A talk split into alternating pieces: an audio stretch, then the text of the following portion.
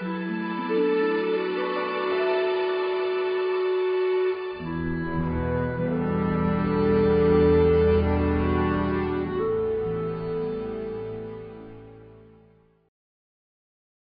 ของคำถามที่การกำหนด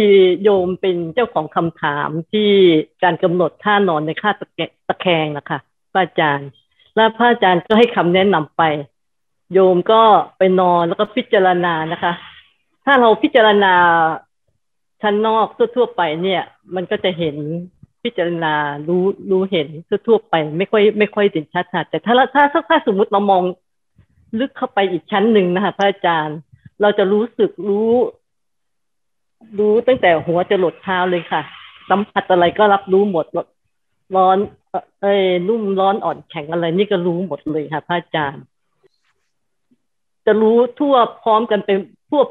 หมดทั้งตัวเลยนะคะพระอาจารย์ตั้งแต่หัวจรดเท้าตอนนี้พระอาจารย์ก็เลยบอกว่าการหนึ่งกับการสองที่สามการนะคะการหนึ่งกับการสองนี้พระอาจารย์บอกว่ามันจะใกล้ชิดกันมาก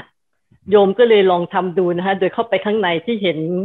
ตั้งแต่หัวจรดเท้านี่แหละค่ะแล้วก็ลองพลิกตะแคงจากด้านหนึ่งไปอีกด้านหนึ่งนะคะพระอาจารย์มันก็จะไปรู้สึกไปทั้งตัวเลยก็เคลื่อนไปพร้อมตัวเลยมันจะชิดกันมากเลยแทบจะสนิทเป็นอันเดียวกันเหมือนกันที่พระอาจารย์พูดเลยค่ะแล้วตอนนี้โยมก็เลยนึกถึงคำของพระอาจารย์บอกว่ามันเป็นอย่างนั้นจริงๆแต่ถ้าสมมติเราถอยออกมานะคะแล้วก็ลองพลิกแบบเผินเนี่ยมันจะเห็นช่วงห่างนะคะพระอาจารย์มันจะไม่ชิดกันเหมือนที่เราเข้าไปพิจารณาข้างในตอนนี้ไอของ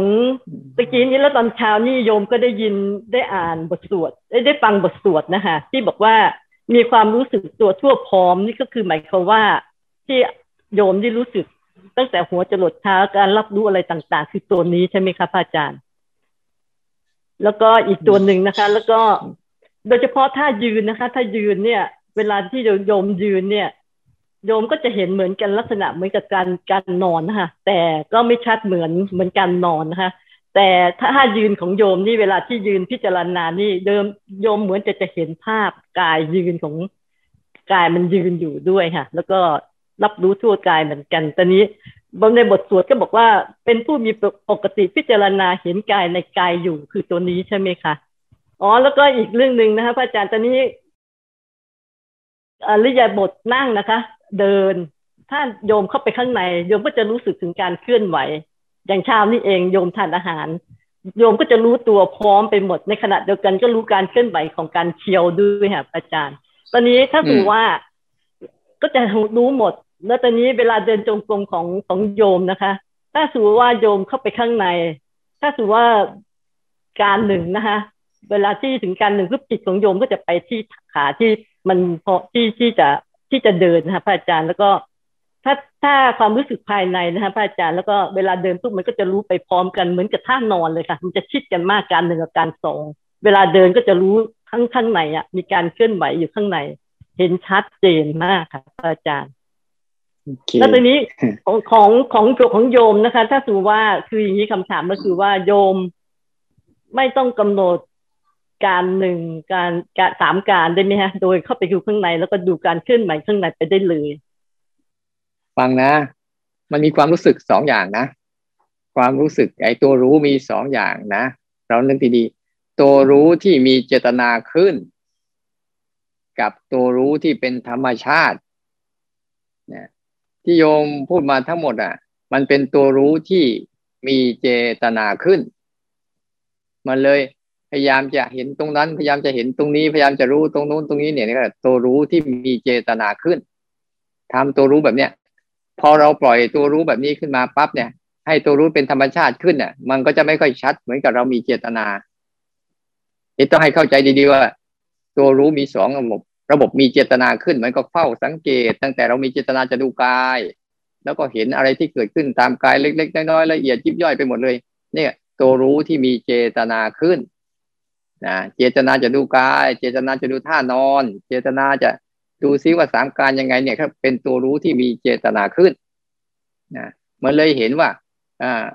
เห็นกระบวนการหรือเห็นองค์ประกอบมันรู้ชัดขึ้นรู้รอบขึ้นอะไรเนี่ยครับเป็นตัวรู้ที่มีเจตนาขึ้นแต่พอเราเลิกเจตนาปั๊บเนี่ย ก็จะเป็นตัวรู้แบบธรรมชาติตัวรู้แบบธรรมชาติเดี๋ยวก็รู้ตรงนู้นบ้างเดี๋ยวก็รู้ตรงนี้บ้างรู้ตรงนั้นบ้างตามที่ต่างๆอ่ะที่มันแบบว่าอะไรเกิดขึ้นชัดเจนก็รู้ไปเกิดขึ้นชัดเจนก็รู้ไปบ่อยๆอย่างเงี้ยไอเราต้องเข้าใจดีๆบางทีเราจะพยายามให้เป็นตัวรู้ที่มีเจตนาขึ้นการมีตัวรู้ที่เจตนาขึ้นบ่อยเข้า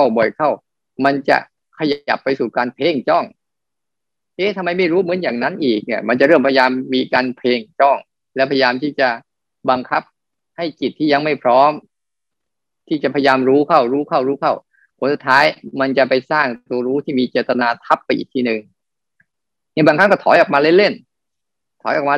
ไม่ต้องไปลงลึกอะไรบางครั้งก็ถอยออกมาเล่นๆบ้างบางครั้งก็เอาเข้าไปบ้างเพื่อดูซิว่าไอ้ตัวรู้แบบที่ไม่มีต้องมีเจตนาที่มันรู้แบบธรรมชาติอะไรกระทบขึ้นมาแล้วก็รู้เองกระทบขึ้นมาก็รู้เองเนี่ยบ่อยๆเนี่ยให้สังเกตตรงนี้ดีๆนะอย่างนี้ก็มีตัวรู้ที่มีเจตนาขึ้นไม่ใช่มันไม่ดีนะมันดีแต่ถ้ามากเกินไปมันจะเสียเราก็ต้องพยายามผ่อนมันบ้างถ้าทำไปบ่อยเข้าต่อไปจะเกิดการเพ่งการจ้อง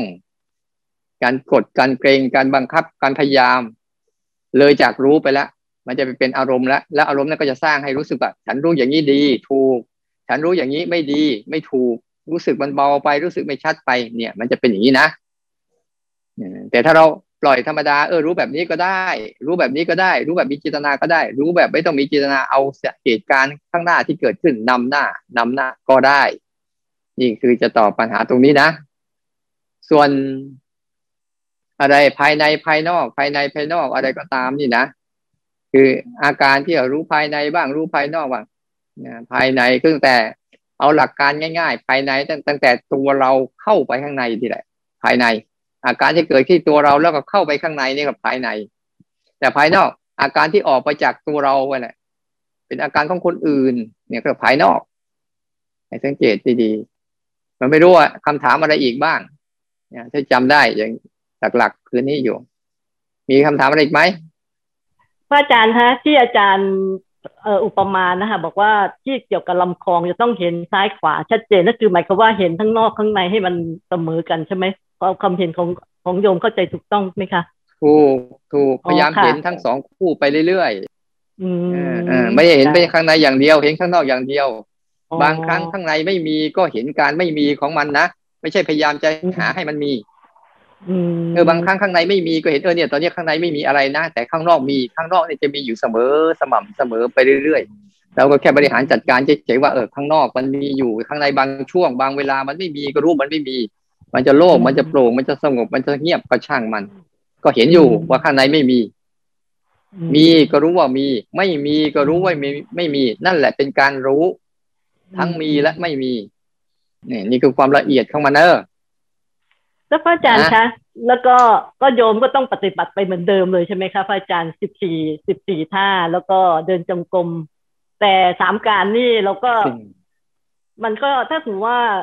ไม่เข้าไปข้างในมันก็ไม่เห็นชัดมันก็หนึ่งกับสองหนึ่งนี่ก็จะไม่ค่อยเห็นแต่สองสามนี่ยังพอเห็นชัดนะพระอาจารย์ไม่เป็นไรในสามการนั้นน่ะเป็นการฝึกสติไว้มันจะได้แค่ว่าหนึ่งหรือสองหรือสามก็ได้อย่างน้อยมันจะได้มีสติในขั้นระดับสองก็ได้สามก็ได้ทำไปบ่อยๆจนกระทั่งจิตมันจะทำอะไรปุ๊บมันตื่นตัวรู้อาการของมันเองไปเรื่อยๆเดี๋ยวมันจะค่อยๆอย่างเงี้ยเดี๋ยวมันจะค่อยๆขยายสามการได้มากขึ้นเพราะมันอาศัยการทำบ่อยๆซ้ำๆบ่อยๆแล้วเดี๋ยวมันก็จะเริ่มทันหนึ่งบ้างทันสองบ้างทันสามบ้างของมันเองตอนนี้ได้แค่ไหนก็เอาแค่นั้นก่อนแต่ทำให้ชำนาญขึ้นเรื่อยๆนะไอ้สามการเนี่ยหนึ่งสองสามเนี่ยคือระลึกได้ก่อนทำกำลังทำหลังจากทำเนี่ยอันเนี้ยควรภาวนาไปเรื่อยๆเลยอารมณ์เนี้ยควรทำให้มากที่สุดและทำให้บ่อยที่สุดนะบางครั้งก็เลยปล่อยให้ธรรมชาติมันนำหน้าบางทีก็อาจจะรู้แค่กำลังเกิดกับจบก็ได้เพราะถ้าธรรมชาตินำหน้าเนี่ยมันจะต้องเกิดมาก่อนเราจึงจะพยายามรู้ว่ากำลังเกิดนะแล้วก็จบเนี่ยเราก็หัดรู้แบบนี้ก็ได้นะส่วนสร้างจังหวะหรือเดินจงกรมเนี่ยถ้ามีเวลาก็ทำเพราะว่าถ้ามันเริ่มชำนาญเข้าเนี่ยมัน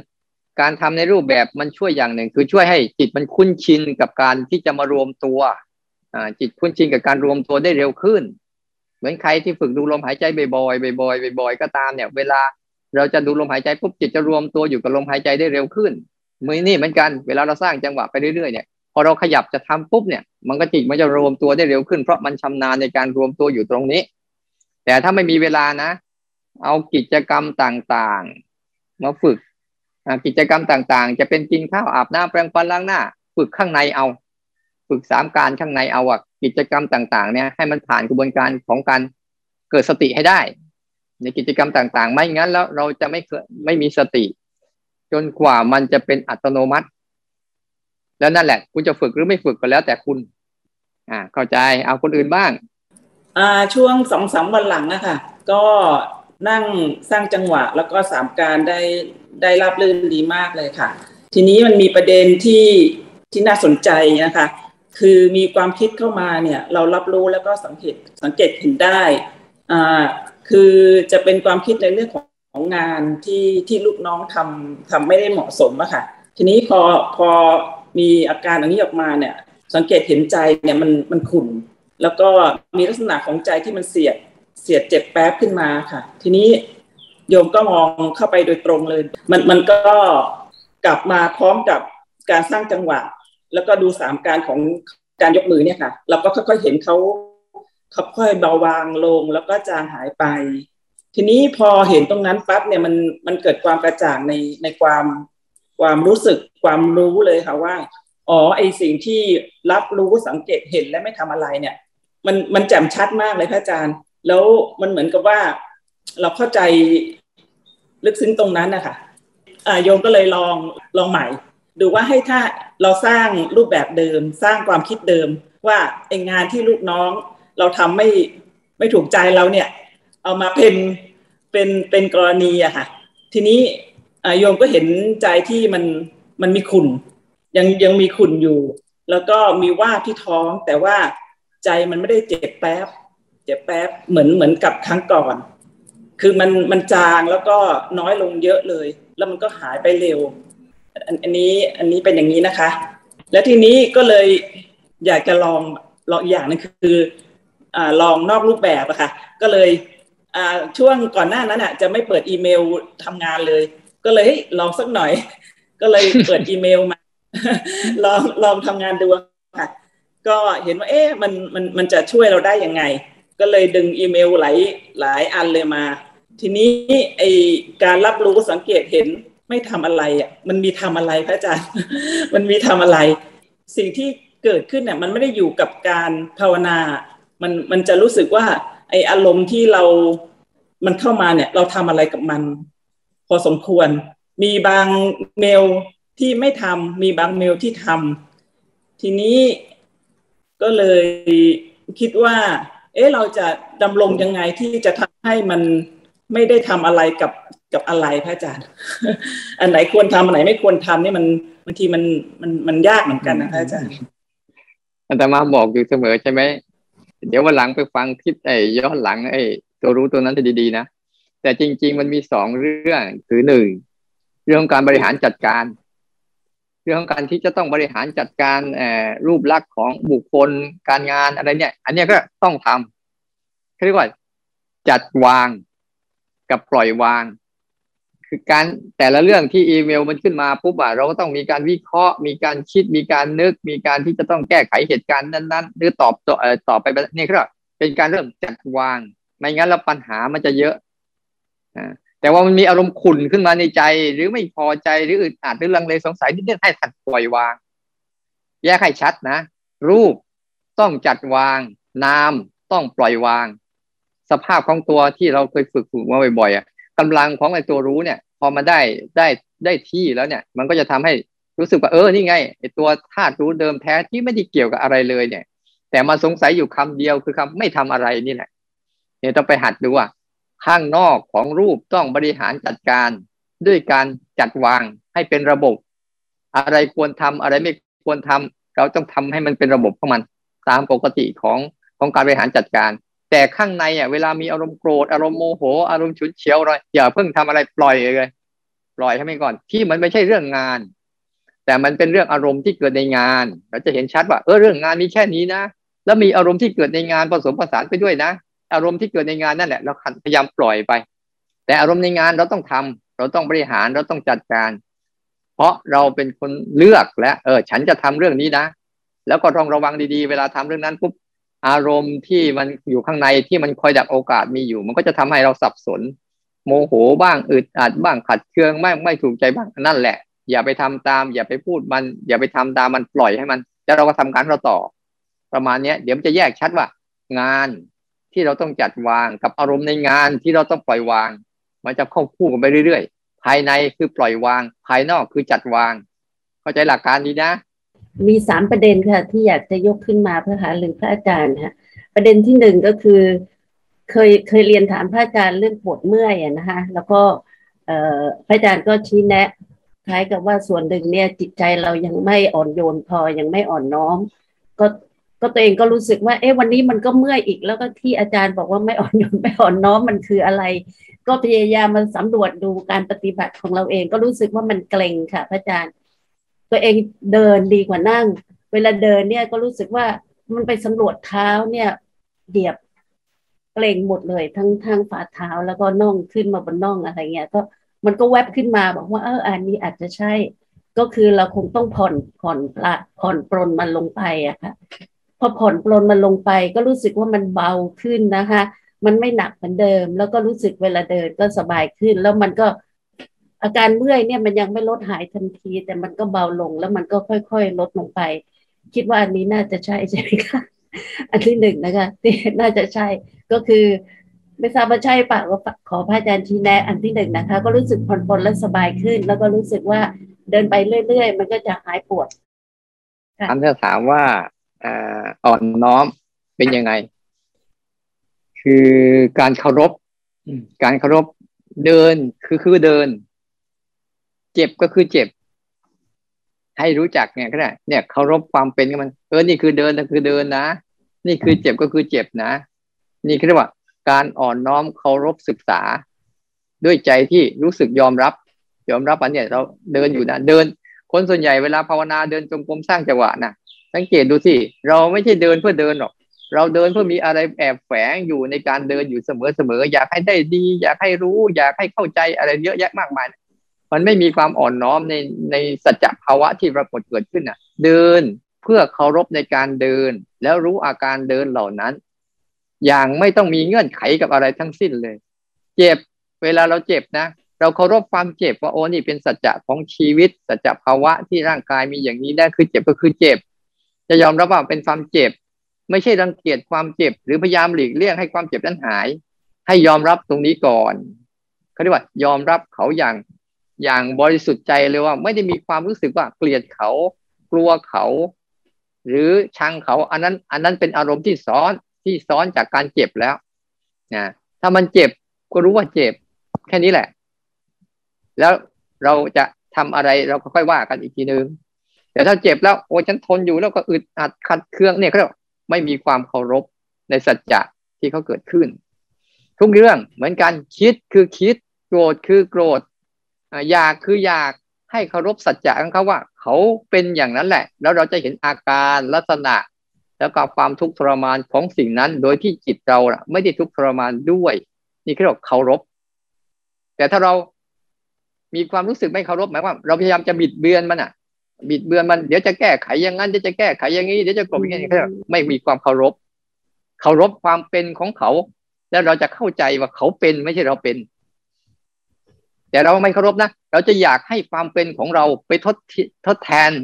ที่เขาอย่างมันเจ็บเนี่ยเราอยากให้ภาวะไม่เจ็บมาทดแทนความเจ็บอันนี้แหละเราไม่เคารพความเป็นของเขามันเลยมาความเป็นของเราว่าไงแล้วทำไงอะคะพระอาจารย์เคารพเขาแล้วก็ฝึก3การต่อไปเจ้าค่ะประเด็นที่2เจ้าค่ะประเด็นที่2ค่ะความง่วงมันก็ยังแวบเข้ามาเป็นครั้งๆนะคะแล้วก็พยายามกำหนด3การนี่แหละมันก็ยังเผลอค่ะก็เลยต้องพูดดังๆเลยพูดดังๆออกมาเพื่อจะทำให้มันไม่หลุดแล้วไม่ให้เผลออันนี้ก็ไม่ดีใช่ไหมคะนั่นเห็นไหมไม่เคารพเขาคือเราเคารพเขาได้นะว่าง่วงมาแล้วนะเราเคารพเขาได้ว่าง่วงเป็นง่วงนะแต่ฉัน ขอยืนง่วงได้ไหมขอยืนง่วงได้ไหมแค่นั้นแหละฉันไม่รังเกียจคุณหรอกแต่ฉันไม่ขอนะนอนง่วงนั่งง่วงจะพยายามเอามันออกนะพระอาจารย์จะเอามันออกนี่แหละเรื่องไม่เคารพมันง่วงคือง่วงแต่ฉันขอยืนง่วงนะดูซิว่าเขาจะง่วงสักเท่าไหร่ง่วงแล้วจะเป็นยังไงปล่อยเขาเลยแต่ฉันขอยืนเนี่ยอาตมาเคยทำอยู่เหมือนกันนะง่วงแล้วทำไมต้องนอนด้วยนั่งง่วงไม่ได้อะบางทีไปนั่งยองๆดูมันง่วงมันจะง่วงยังไงบางทีนะบางทีก็ยืนเอายืนเขาดูง่วงเนี่ยมันจะง่วงยังไงเอายืนดูแล้วดูง่วงคือเคารพเขาไม่ได้ไม่ไล่เขานะแต่เคารพว่าง่วงไปสิแต่ไม่ว่าแต่ฉันขอให้มีอิริยาบถที่ไม่เอื้อต่อการไปส่งเสริมเขาเท่านั้นเองพอฉันไม่หนีแต่ฉันก็ไม่สู้แต่ฉันไม่ให้อิริยาบถนั้นอ่ะมันเอื้อต่อการที่จะพาไปสู่ร่วมกับเขาเท่านั้นแหละแล้วเดี๋ยวเขาก็หายเองเคารพให้เข้าใจทุกคนนะถ้าเคารพสัจจะภาวะจริงๆน่ะสัจจะภาวะคือสิ่งที่เขาเป็นเขาอย่างนั้นแหละฟุ้งซ่านเป็นฟุ้งซ่านอยากเป็นอยากสงบเป็นสงบเนี่ยเขาตรงตัวสุดๆแล้วเขาไม่มีอะไรแอบแฝงหรอกแต่พอเราเห็นปุ๊บเนี่ยเราจะมีอะไรแอบแฝงมันจะแอบแฝงไปในแง่ของการฉันชอบคุณฉันไม่ชอบคุณฉันจะอยากเอาคุณออกฉันอยากเอาคุณไว้ไอ้พวกเนี้ยคือส่วนเกินสัจจะภาวะเหล่านั้นเขาก็จะเกิดเขาอย่างนั้นแหละเราเห็นไหมว่าความโกรธตั้งแต่ครั้งพุทธกาลตั้งแต่ก่อนเกิดพระพุทธเจ้าจนถึงปัจจุบันนี้เขาก็ยังเป็นของเขาอย่างนั้นแหละเขาไม่ได้เปลี่ยนแปลงอะไรนะความโลภของมันเหมือนกัน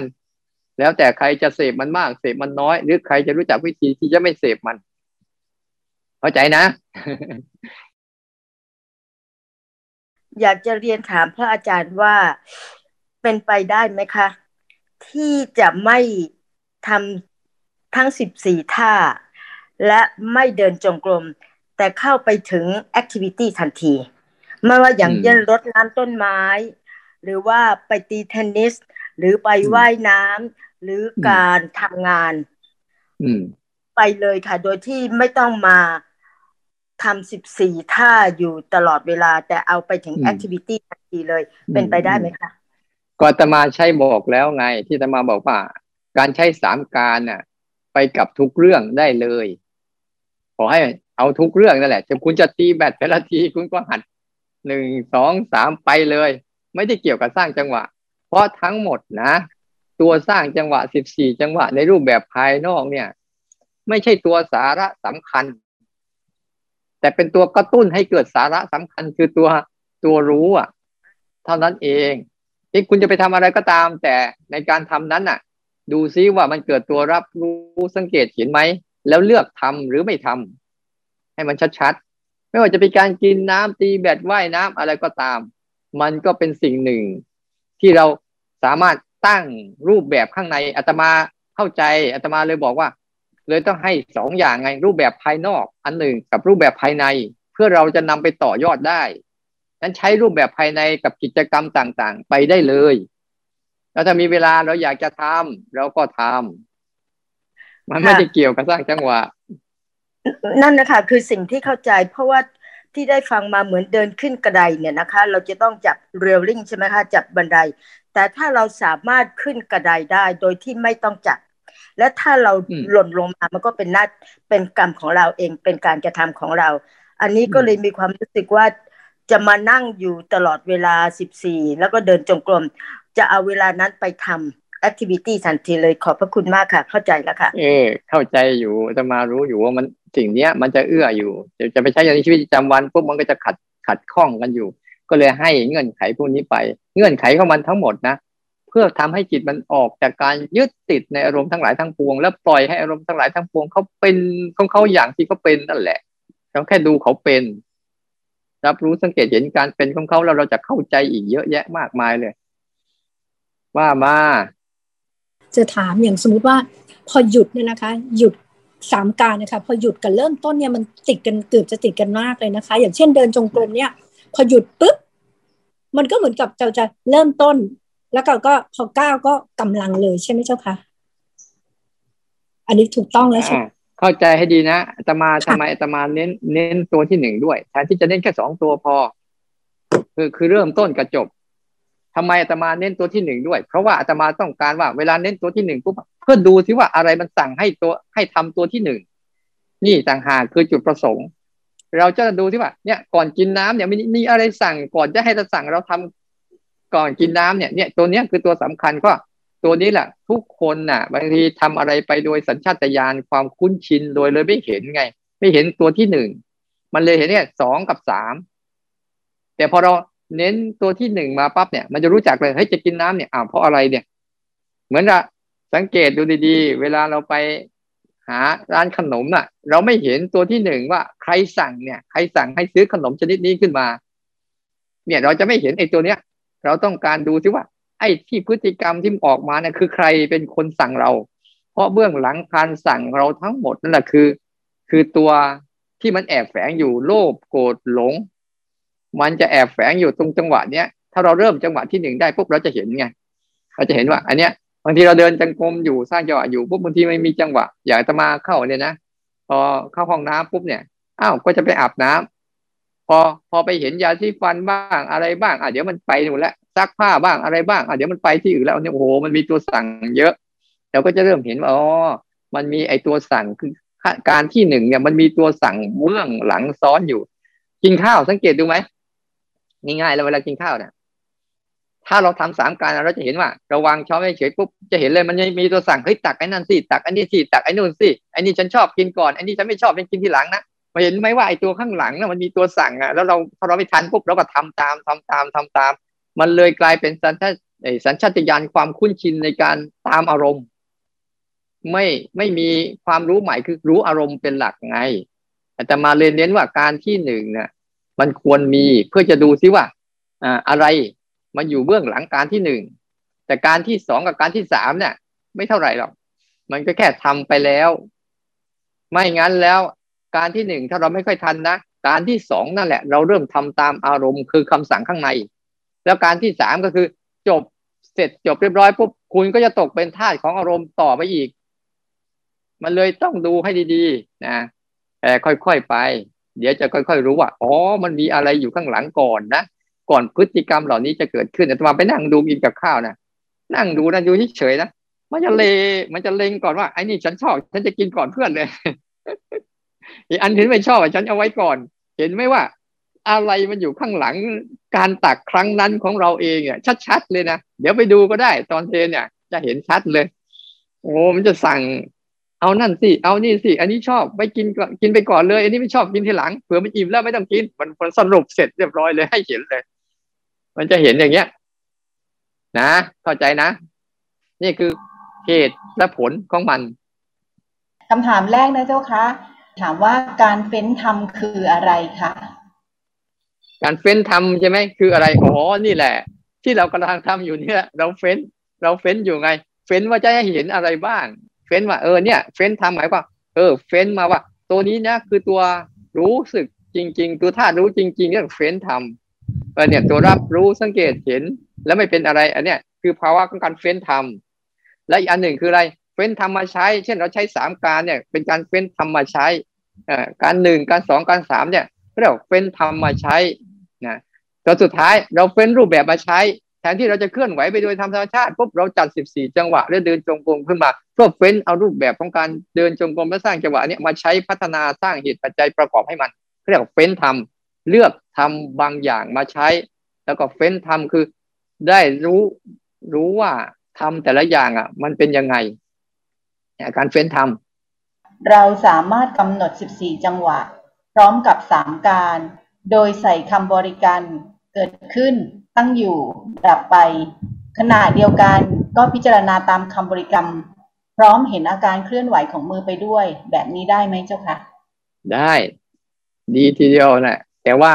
พอทำต่อไปปุ๊บก็ให้เลิกนะ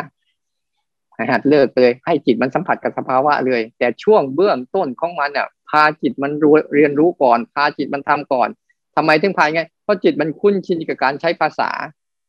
จะให้มันรู้แบบไม่มีภาษาไม่ได้แต่พอเราฝึกไปบ่อยๆเข้าต่อไปปุ๊บบางทีมันไม่มีภาษาเลยแต่มีอาการเลยมันจะเริ่มคุ้นชินกับการใช้อาการนั้นนำหน้าเลยแล้วก็เห็นการเกิดขึ้นแล้วก็ตั้งอยู่แล้วก็หายไปของทุกสรรพสิ่งไปเลย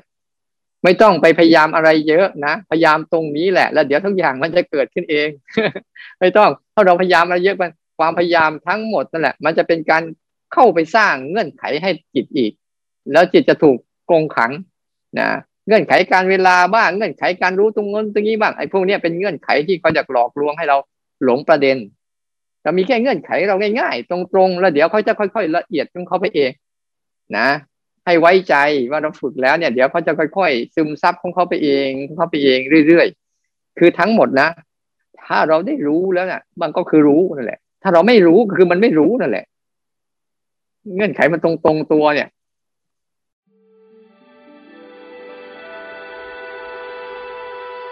่ย